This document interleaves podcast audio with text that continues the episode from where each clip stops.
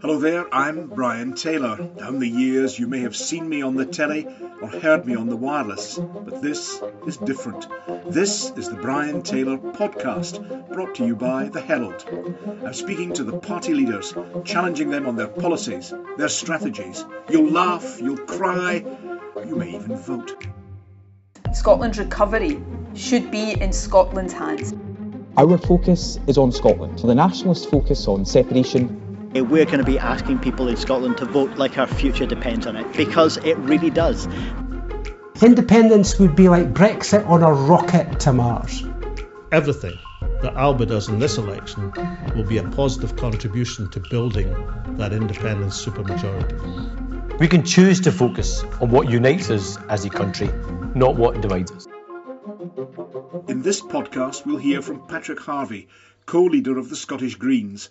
Stand by for the environment, coalition talk, and drugs policy. Mr. Harvie, thanks very much indeed and welcome. Thanks, Brian. How are you? Are you coping well?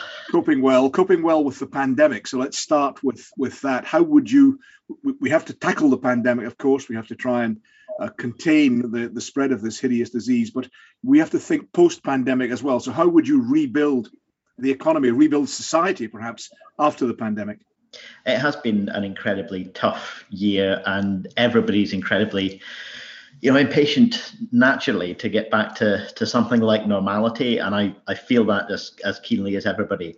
I, think the critical challenge for us is not just to get back to what was the old normal, but to say how does this need to change our society how does this need to change our economy very clearly we have a, a, climate and nature emergency and I think most political parties are talking about a green recovery from COVID. I don't think they're quite joining the dots yet and saying how would that be different from their long-standing policies of subsidizing oil and gas extraction, road building programs, and so on. Uh, but we also need to build a, a fairer and more equal uh, society. You know, the young people in particular have suffered the economic brunt of the of the pandemic, uh-huh. uh, and yet now we're talking about you know things like vaccine passports, which would uh, allow hospitality venues to reopen and young people wouldn't get into them unless they're behind the bar pulling a pint for minimum wage. So we need to be looking at making sure that as we recover, we recover in a way that, that creates a, a, more equal economy. The, the central planks of this for us are investment in things like public transport, a Rail for All programme, a 20 year programme of investment in, in railways would give Scotland a, a public transport network to, to you know, to yeah. match to match the aspirations of many other European countries, uh, high quality, uh, accessible to every part of, of Scotland, uh, and zero carbon. Uh, but you know a whole host of other areas in renewables, in warm homes, and nature recovery as well would create high quality jobs for the future. Let's pick up on a few of those. Politicians always say investment. I understand that. What they mean is spending. They mean public spending, spending money that is raised from taxation. Your rail plan, for example, you've said it could bring 17,000 jobs in construction, but it's costed an initial estimate cost at 22 billion pounds, 22,000 million pounds. How is that possibly affordable in, in the current economic climate? Well, it's a plan for 20 years. Uh, and that uh, that's um, quite comparable actually to the multi-billion pound road building program uh, that successive Scottish governments have already had. Uh, most political parties recognise we need an investment led recovery. Uh, some of this is about the priorities. What are we choosing to invest in? So we would shift away from road building and into public transport. But we'll also be setting out policies on things like uh, wealth taxation. We need to reduce wealth inequalities. Wealth taxation has a, a role to play, yeah. and land value tax. Land value tax would also play a role because land value tax means that you can pay for public investment from the uplift in land values that would otherwise go to, to private landowners. I'll come to come to taxation in a moment, but, but let's talk about the level of the sums. I mean, we've only we, we've barely recovered you know, you look at interest rates, we have barely recovered from the financial collapse in, in 2008. We have a hugely costly pandemic, which has completely transformed the, the public spending, uh, both revenue and, and output of the UK and Scotland. How can we possibly afford the level of, you say investment, others would say spending, that that you are talking about?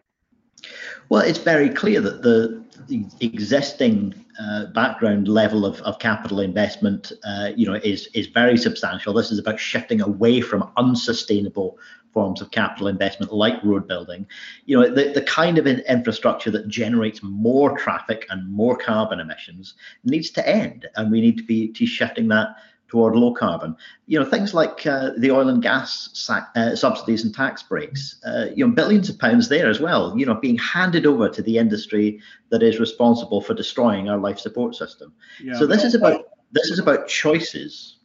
According to the Scottish Government, oil and gas extraction in the last year that they've done was worth 8.8 billion pounds to Scotland's economy. It supports 100,000 jobs, both directly and indirectly. Scrapping dependence on oil and gas is not exactly wonderful news for the North Sea oil and gas industry. Well, the future of Scotland's economy is clearly not in fossil fuels because if we continue that, uh, it is literally a suicide note. You know, we, our society cannot survive, our civilization cannot survive, our ecosystem cannot survive if we continue to use oil and gas uh, like there's no tomorrow. So, you know, everybody's talking about phrases like just transition, and yet they're still saying they want a just transition while continuing to extract oil and gas for as long as there is market demand for it. Now, if we do that, you can understand wanting a that, transition when there's 100,000 jobs dependent upon the sector in Scotland. Right now, yes, that's why. That's precisely why we need investment in the alternative. Look, for for decade after decade, we've seen the same failings when we've known that economic change is coming, we've failed to plan for it, failed to invest in the alternative. We saw that in the 80s deindustrialization. We've seen it most recently in, in, in a smaller scale, things like uh, Longannet, right? When Longannet, everybody knew Scotland's last coal fired power station was going to close, and it should close, and it had to close. But what we should have done was spent the last 10 years of its operation with the owners, the local government and central government sitting around the table saying, how do we invest in this community's future after this plant? And instead, what they did, as so often happens, is they all just said, we're committed to the long term operation of this plant, full stop. So there was a complete failure until the decision was taken. Finally, it's closing. Oh, now we'll have a task force mm. to, to, to look at alternatives. This isn't good enough. And if we let that happen to the North Sea uh, to the to the oil and gas uh, industry. If we simply say, you know, we'll bury our head in the sand until it has to close, you're, and then right. we'll act, it's rivals, way too late. Your rivals, including the, the, the, current First Minister from, from the SNP, are saying you have to have a transition period because the extent of the investment, the extent of the return, and the extent of the, the, the employment is so huge in the North Sea that you, you're talking about leave it in the ground. You say leave it in the ground, leave it in the ground leaves 100,000 jobs at risk. Well, the, the, the, the non negotiable aspect of this is the science. Uh, how much carbon can we afford to emit? How much oil and gas can we afford to use? That's the non negotiable part. Around that, we have to develop our economic response. And the, the science tells us very clearly we have far more oil and gas in existing known reserves than we can ever afford to use, at least three times as much. So if, if you don't have a program that says, we're going to stop exploration. If you don't have a program that says we're going to we're going to have a, a, a, a reasonable time frame for ending this industry, uh, then you're never going to have you know, not just a future economy, you're never going to have a viable life support system for our species and for but every other species but, around but us. You're not, but you're not talking about a reasonable time frame. You're saying leave it in the ground. You're, you're saying call a halt to to to exploration and, and extraction. Yes, that's what a reasonable time frame is. A, a reasonable doesn't. that reasonable time frame? What, what, how, how, long have those hundred thousand uh, jobs got? When you're when you're facing a, the, the the potential end of your own civilization and of every other species on the planet. Reasonable does not mean reasonably slow. It means reasonably quick. It means within the time scale that nature allows. You know, if we if we just pretend that this isn't happening, then you know not only will will the next generation curse our name, but the you know the, there may not be one after that. You know this this is a this is a critical life and death decision for humanity and for every other species on the planet. Let's not fail in our historic moral responsibility to be the generation that turns the tanker around. You mentioned taxation earlier. Turn to that now. You you say that in negotiations with the, the, the Scottish government in the previous Parliament, you brought fairer taxation and you look for fairer income tax taxation for the, the Parliament ahead. D- define what you mean by that, if you'd be so kind. Well, our objective uh, in designing our tax policy for the last election, 2016, was to have a, a system that would raise more revenue because clearly we needed to protect public services from austerity, but to do it in a way that protected everybody on a low or middle income and, and raise more revenue from those who could afford to pay more from high earners. Middle and income- that's exactly what we being, achieved. mid, mid, forgive me for interrupting, middle income being Uh, median full-time salary. I, I think at the time it was about twenty-six thousand uh, from memory, just going back five years. So really, you know, basically, if you're if you're earning more than a full-time average salary in Scotland, then you'll be paying a little bit more. And if you're if you're just a little bit more than the, the average, you say up to 30,000, 32, 33, then you're paying a tiny bit more than you would have done uh, in the previous system. And it's only once you're earning high, genuinely high salaries above the higher income tax threshold you pay, you're paying substantially substantially more. So that's the kind of approach that we need. We also need to apply that to local taxation, where there's been a continual failure of the political parties at Holyrood to grapple with the, the broken system of, of local government tax. And we need to apply it to wealth taxes as well, because income inequality is only one part of the, the, the, the scandal of, of inequality in our society. Wealth inequality is extraordinary. But if you bring in wealth taxation, is there not a danger of deterring those who are the wealth creators in society as well, and that thereby damaging and potentially wrecking the economy?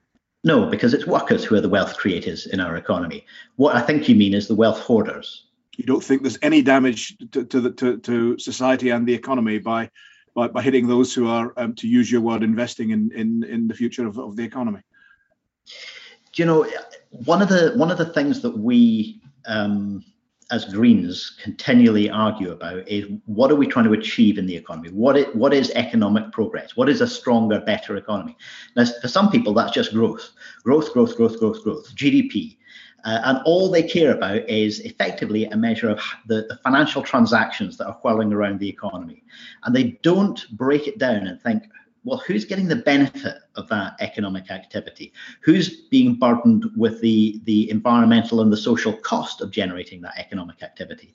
Greens take a different view. The economic progress, a better, stronger, healthier economy, is not just one that grows and grows and grows forever, because we know that ultimately that can't last without trashing the planet. Uh, and it causes huge economic inequality as well. A strong economy is one which meets everyone's basic needs uh, meets everybody's needs and has a, a, gives everyone the chance of a decent life. And yes, absolutely, having a tax system that redistributes wealth, that achieves a greater economic equality for people, means a better economy. Let's let's talk about uh, you know, another aspect of the, the fossil, the, the, the uh, re- reducing the dependence upon fossil fuels. We've talked there about reducing extraction from from the North Sea. Presumably, we'd also re- reduce the use of, of fossil fuels. What about, for example, yeah. flights to the sun on holiday? I mean, they're currently banned because of or, or restricted because of the pandemic, but people are desperate for those to resume. Presumably, you would if not bring them to an end, you, you would discourage the idea of you know a, a flight to Alicante or Florida. Well, we certainly need to discourage the idea that, that aviation levels can grow every year. Uh, and for a long, long time, governments have, have supported the industry uh, in just seeking to have more aviation year upon year upon year. And we know that that's one of the reasons why Scotland's transport emissions are going up, not down. Uh, at a time of a climate emergency. We also know, though, most of that growth is not, you know, a family having a, a, holiday in the sun once a year. Most of that growth is about 15% of the population who are frequent flyers. Uh, they treat aviation as casually as, as most people treat getting on a, a bus. Uh-huh. So, a frequent flyer levy to replace the existing system of aviation tax would mean that everybody can have, you know, the occasional flight uh, if they particularly need it, or if, you know, perhaps a, you know, one flight a year for holiday purposes or whatever. But the more frequently you fly, the more tax you would have. So, you would have a disincentive for the the kind of uh, aviation that has generated all that growth, which is if, very wealthy people flying very, very frequently. But, but Mr. Harvie, if you're talking about a suicide of the planet, as, as you did earlier, is it not faintly hypocritical to be saying, go on, you can carry on flying to, to Torremolinos and Alicante as long as you only do it once a year? If, if it's that damaging, you should call a halt to it altogether. You should have the, the courage of your convictions, shouldn't you? I don't think any Greens uh, say we need to dig up the runways to plant cabbages, right? We, we know that aviation has a role to play And within limits, it can play that role, so long as we keep it within limits. It's the idea of, of limitless growth of aviation that is unsustainable, okay. and it's the it's not the the, the you know the, the, the annual family holiday which is the source of that growth. Uh, it's a small proportion of the population who take something like 70% of the flights about 70% of the flights is that 15% wealthiest frequent flyers. That's the source of the problem. And if we want to bring aviation back down within sustainable levels, that's where the fix is needed. Okay, let's turn to another aspect of cost because of, of, of supply and cost because of distribution. You, you, you want, I presume, to cut the length of supply lines for goods, to cut the length of supply lines particularly for food, you want pres- presumably to, to source food locally if possible. does that mean we have to accept what is available locally and we wouldn't necessarily have, you know, the year-round provision of, of food that we've got used to in, in the current way of doing things? Well, the current way of doing things quite often has um, goods and, and you know agricultural produce that is grown here whirling around the, the planet a few times being processed and resold into different products before it ends back on supermarket shelves in this country. So uh, there's a great deal that we can do to, to build local supply chains. Uh, there's a great deal that we can do in public procurement, for example, to support uh, agriculture here. There's a huge amount that needs to be done to shift agricultural subsidies away from just volume production to satisfy a market and toward public goods. And that includes uh, rewilding, it includes biodiversity, it includes all of those environmental yeah. objectives that, that have not been met. But if we are genuinely to shorten supply lines for food, then we'd have to get used to the old system, which was you, you had strawberries, for example, when there was a strawberry season. You didn't have them all year round, including in January and February. Well, there's a case for that. Yeah, there's a there's a case for in, enjoying strawberries as a, as a treat in the summer rather than thinking that you can have them in, in the winter.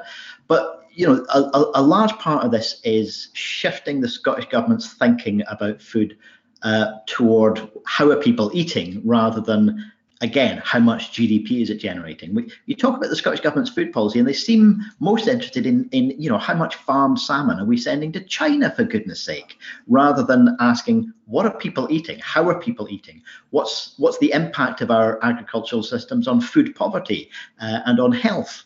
Uh, in in this country, so that's the focus that food policy should have is how are people eating what's the environmental impact and how can we make sure that we that we don't leave people in in food poverty? Let's let's turn to some issues that arise in in these very elections. And these of course we've just be discussing huge issues that arise in these elections.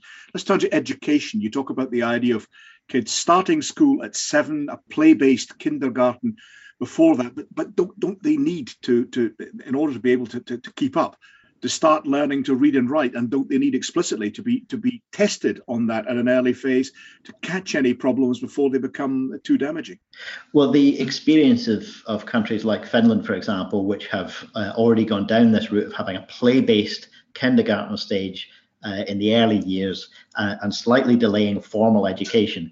The experience there is that actually that gives children and young people the strongest grounding uh, in the, the creative skills, the listening skills, the, uh, the, the interpersonal skills that they need in order to get the, the maximum benefit from the formal education later on. And it's been getting, really successful. Getting, it's yeah. been really successful at reducing the educational in, uh, inequality that Scotland constantly debates and never solves. But if kids are not getting the maximum benefit, if they're in danger of falling through the cracks and they aren't caught at that early phase, that earliest of possible stages, isn't there a danger they just drift through through schooling without ever being without the problems ever being addressed?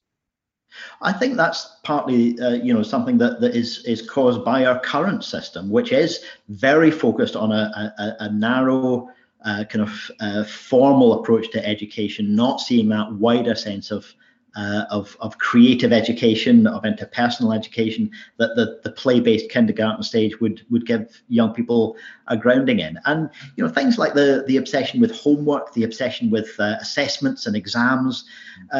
I think very often creates the sense of resentment uh, from from young people who are struggling uh, that, that they have a negative association with schoolwork uh, that it feels always a, like a burden rather than something that encourages them to flourish on their own terms. You say an obsession with exams, but others might say that those exams that are suspended for this year, like you know the Highers and and and other exams that are suspended for this year, you say that that's an obsession, but it could be it's a way of determining uh, uh, who gets into university. It could be a way of of uh, reassuring employers that the the people they are hiring have got a certain standard. Would you scrap external exams altogether? We would move the emphasis strongly away from this idea of a high stakes, uh, you know, all all all or nothing uh, exam period at the end of the, the year for, for the upper age groups. And the standardized assessments at the, at the lower age groups, uh, I think also the evidence is not supporting that. You know, the, the, there's a very strong view, and I think a growing view within uh, education that those high stakes exams are not the most effective way either at incentivizing young people to, to learn and to, to get the maximum benefit of their education or to assess how much they've learned because it's all about coping with the stress and the pressure uh, you know, the, the, the, year-round assessment uh, led by teachers life's about stress and pressure. life's about stress and pressure. Don't we have to get used to that? At least these exams tell you who's good at algebra. Is that a happy thought? That life's all about stress and pressure? Is that is that what we aspire to? I don't know whether it's a happy thought, Mr. I don't know whether it's your happy thought for the day, Mr. Harvie, but it, it, it is. A, if, if, you're going to get a job, if you're going to go to university, it, it is a practice. That's not what life should be about. We shouldn't be creating this expectation that life is some emotionally draining, exhausting uh, rat race, and that, we, that we're teaching young people to be ready for that. How do you ter- how do you determine who's qualified to go for university if you don't have exams? How do you do it? Well, year-round assessment is the best way to assess not just how much young people have learned, but actually uh, to make sure that if they're if they're struggling with something uh, uh, you know through the through the year that you identify that right there and then and you find ways to to help them and to assist them through it uh, and I, I, genuinely think this is a growing view within education that high stakes exams, you know, we, effectively we've still got a, an education system that is designed for the 19th or 20th century. Uh, and we really need to go back to, to scratch and think what are we trying to achieve here and how can we learn from the best most innovative uh, creative approaches that have been taken elsewhere take me through on on health. Uh, obviously, health a gigantic concern for people at the present moment because of the pandemic. But do you have a, you know other than, than, than more money, do you have a distinctive approach to health and social care that would perhaps be you know worth worth evincing to the to the people? Well, both health and social care need to be attractive professions to work in, uh, and with the incredible level of of stress and the low wages in in many parts of those those sectors uh, I think we've we've clearly got a, a long-standing problem here that needs to be addressed. So we, we certainly need to be supporting the, the unions who are arguing for uh, a fair pay increase uh, in, in both those sectors and making sure that the, the integration of those the health and social care services works uh, for the workforce as well as working for uh, people who are using those services. More than, the, more, more, than the four percent offer from from uh, the current Scottish government, maybe maybe in line with the twelve percent a 12, I think a 12.5% request from, from some of the unions. Well, I'm pleased that the Scottish Government went uh, beyond what the UK Government has offered. That's important progress. And I think it, it demonstrates that they want to be doing the right thing. But the, the unions have the, the role of determining with their members what is an acceptable offer. I'm not going to undercut their important role in determining that, but I will support them in making the case that they're making. More fundamentally, though, in, in the green approach to health, we, we need to move away from the idea that only uh, those services that that deal with people uh, who have a health problem are, are the ones uh, to be important. We are still building homes which undermine people's health. We're allowing uh, the, the, the economy to create working conditions that undermine people's health. We're creating an environment physically that create that undermines people's health. I'm speaking to you from Dumbarton Road, where I where I live, one of the most polluted parts of Scotland. Uh, we're still allowing the causes of ill health to go unaddressed. Yeah. So we really need to stop pushing people into the river uh, at the at upstream and then fishing them out downstream. We need to be creating a society that that generates good health as well as creating services uh, that people need when they experience poor health. Let me turn you to one of the uh, arising from that uh, uh an area of, of policy that's drugs policy. Those people who do fall through the, the, the cracks in society that you were describing there. You talk about end, in, ending the war on drugs, just ending the war on drugs. Does that what does that mean? Does that mean legalizing or perhaps decriminalizing certain drugs? I, I, think the case for decriminalising is extremely strong. Uh, we've we've felt that for years. And you, you talk about drugs as uh, in, in, relation to people who've fallen through the cracks in society. Yeah. Absolutely, there are people who have extremely problematic drug use, uh, addiction issues, uh, and, and that's very severe. There are also people uh, who don't have extremely serious problems uh, as a result of very moderate use of, of um, milder recreational drugs, uh, which don't cause a crisis. And actually, the thing that causes them harm is the criminalization. The thing that causes them harm is pushing them uh, toward illegal operators to, to, to, to get, you know, something like a bit of grass from. You know, what? Why are we not thinking?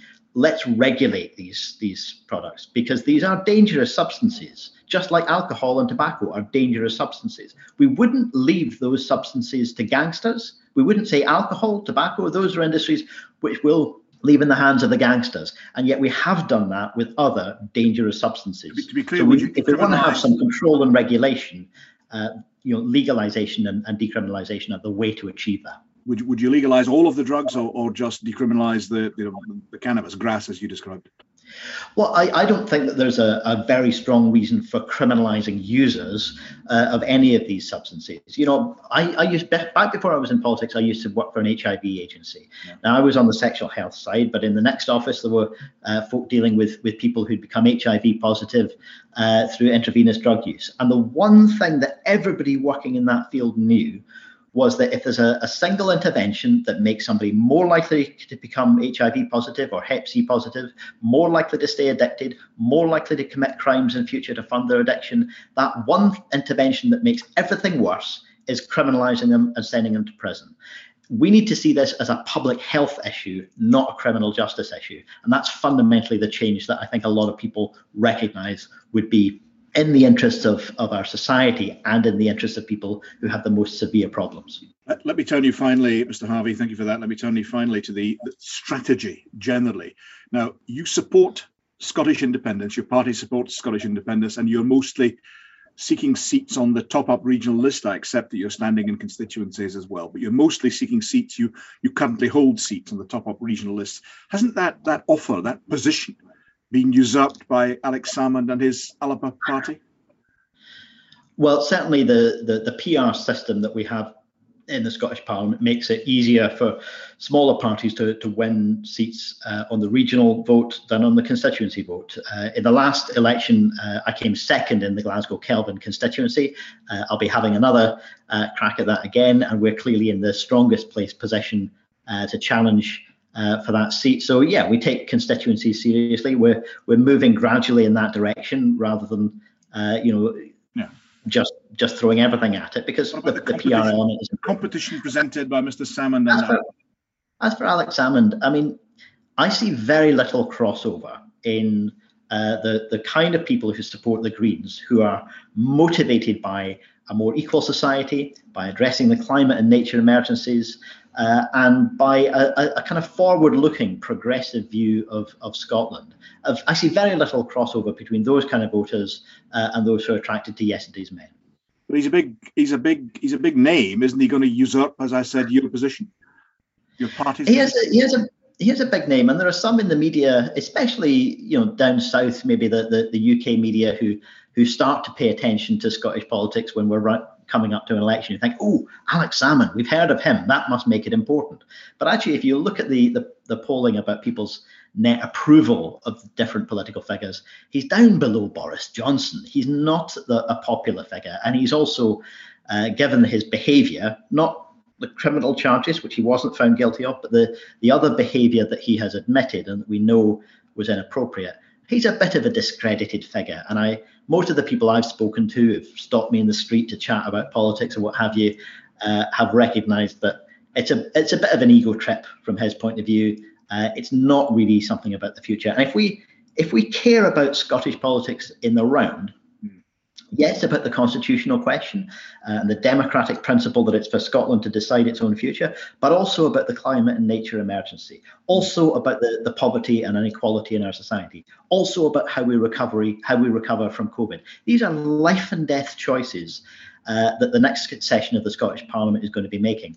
And I don't think Alex Salmond is the answer to any of these questions. which is more important to you, uh, independence or the environmental question? I don't think any green politician you, you ever meet will uh, will say that human survival and the survival of our ecosystem uh, is anything less than the, the top of the list. But the, the, the point about independence and the reason why Greens uh, overwhelmingly support independence uh, is that we see it as a, a, means to an end. It's not about wrapping yourself in a saltire and thinking independence is the solution to every problem. Independence would bring its own challenges, but they would be challenges that allow us to address the fundamental problems facing our society. So, you know, it's about what do we do with the energy system? It's about, uh, you know, h- how could we invest differently if we had macroeconomic control uh, uh, uh, for, for an independent Scotland.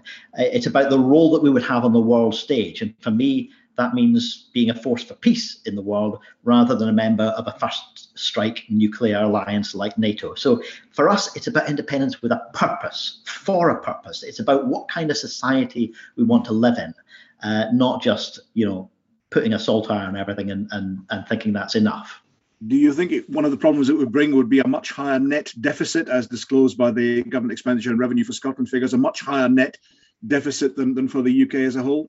Well, there's continual debates between people with different views when the when the GERS figures come out, and you know there there is a, a you know a certain amount of of relevance to it, but there's also uh, you know a, reasonable case for saying it's a description of Scotland's economy as it is now, not how it would be with independence. Uh, and you know, one of the most fundamental things that we would need to address is our relationship to the EU. Uh, if Scotland voted for independence, you would probably need some kind of transitional arrangement to uh, to, to help us smooth that path back into the EU. And the terms of that kind of agreement uh, I think would be far more fundamental in shaping how does our economy change over time uh, as we move out of the UK and back into the EU. Those kind of questions are far more important in terms of uh, you, you, know what our prospects would be for the future and how to make them uh, bright prospects, far more so than you know what was in the last set of GERS figures. So you could see us going back into the EU, but perhaps via EFTA, the European Free Trade Association, or some other means, some other interim means. I, I mean, I, I, wouldn't want to close that down. I'm, I'm a little bit skeptical that EFTA is the is the right route. I suspect it would need some kind of bespoke arrangement uh, that recognises that there's a transition out of the UK and back into the EU. No country's gone through a path like that. Um, you know, just as just as no country has been in the situation that Ireland and, and Northern Ireland have been in uh, in relation to the EU, but the the willingness was there on the part of the EU to figure out how can we design a system uh, that will address this. And, and in many ways, it's the UK's unwillingness to agree to the, the consequences of a treaty they, they already signed in relation to Ireland that, that causes a problem. So we, w- we would need to work through with both the UK government and the EU uh, what is our path back to EU membership and making sure that that was a successful path. Uh, I think is far more fundamental to ensuring our, our, our future economic prospects are bright. Final question, Mr. Harvie. Do you think we need an early referendum on independence in the next Parliament if the opportunity arises, or would you be prepared and even perhaps prefer to wait? What we've said is that it should happen in the in the next session of the Scottish Parliament, within session six, uh, and that it should be after the pandemic. You know, that's a that's a that's a, a, a subjective term, I know, because the COVID when is it a virus, yeah, yeah. yeah, but as we're emerging, as we're recovering, uh, once we're no longer in a in a kind of crisis mode, uh, you know that's that's the the timescale. The principle, the democratic principle, is that it's for the Scottish Parliament to decide, and if the people of Scotland decide to elect a pro-independence majority Parliament, uh, it's that Parliament that should decide on the timing, as well as other issues like the the question and the and the rules under which the, the referendum would happen. Patrick Harvie, thank you very much indeed for joining me in this Herald podcast. Thank you. Thanks, Brian. This podcast was brought to you by The Herald. We're giving you the chance to get exclusive access to even more insight, analysis, and opinion with a Herald subscription. Take 20% off an annual rate with the code HeraldNew2021. This offer is for new subscribers only and is only available with the promotional code. Subscriptions will renew at the standard rate unless cancelled. And sign up to our free evening politics newsletter Unspun to get snap analysis from some of our top contributors every day. Head to heraldscotland.com for the details. Thank you.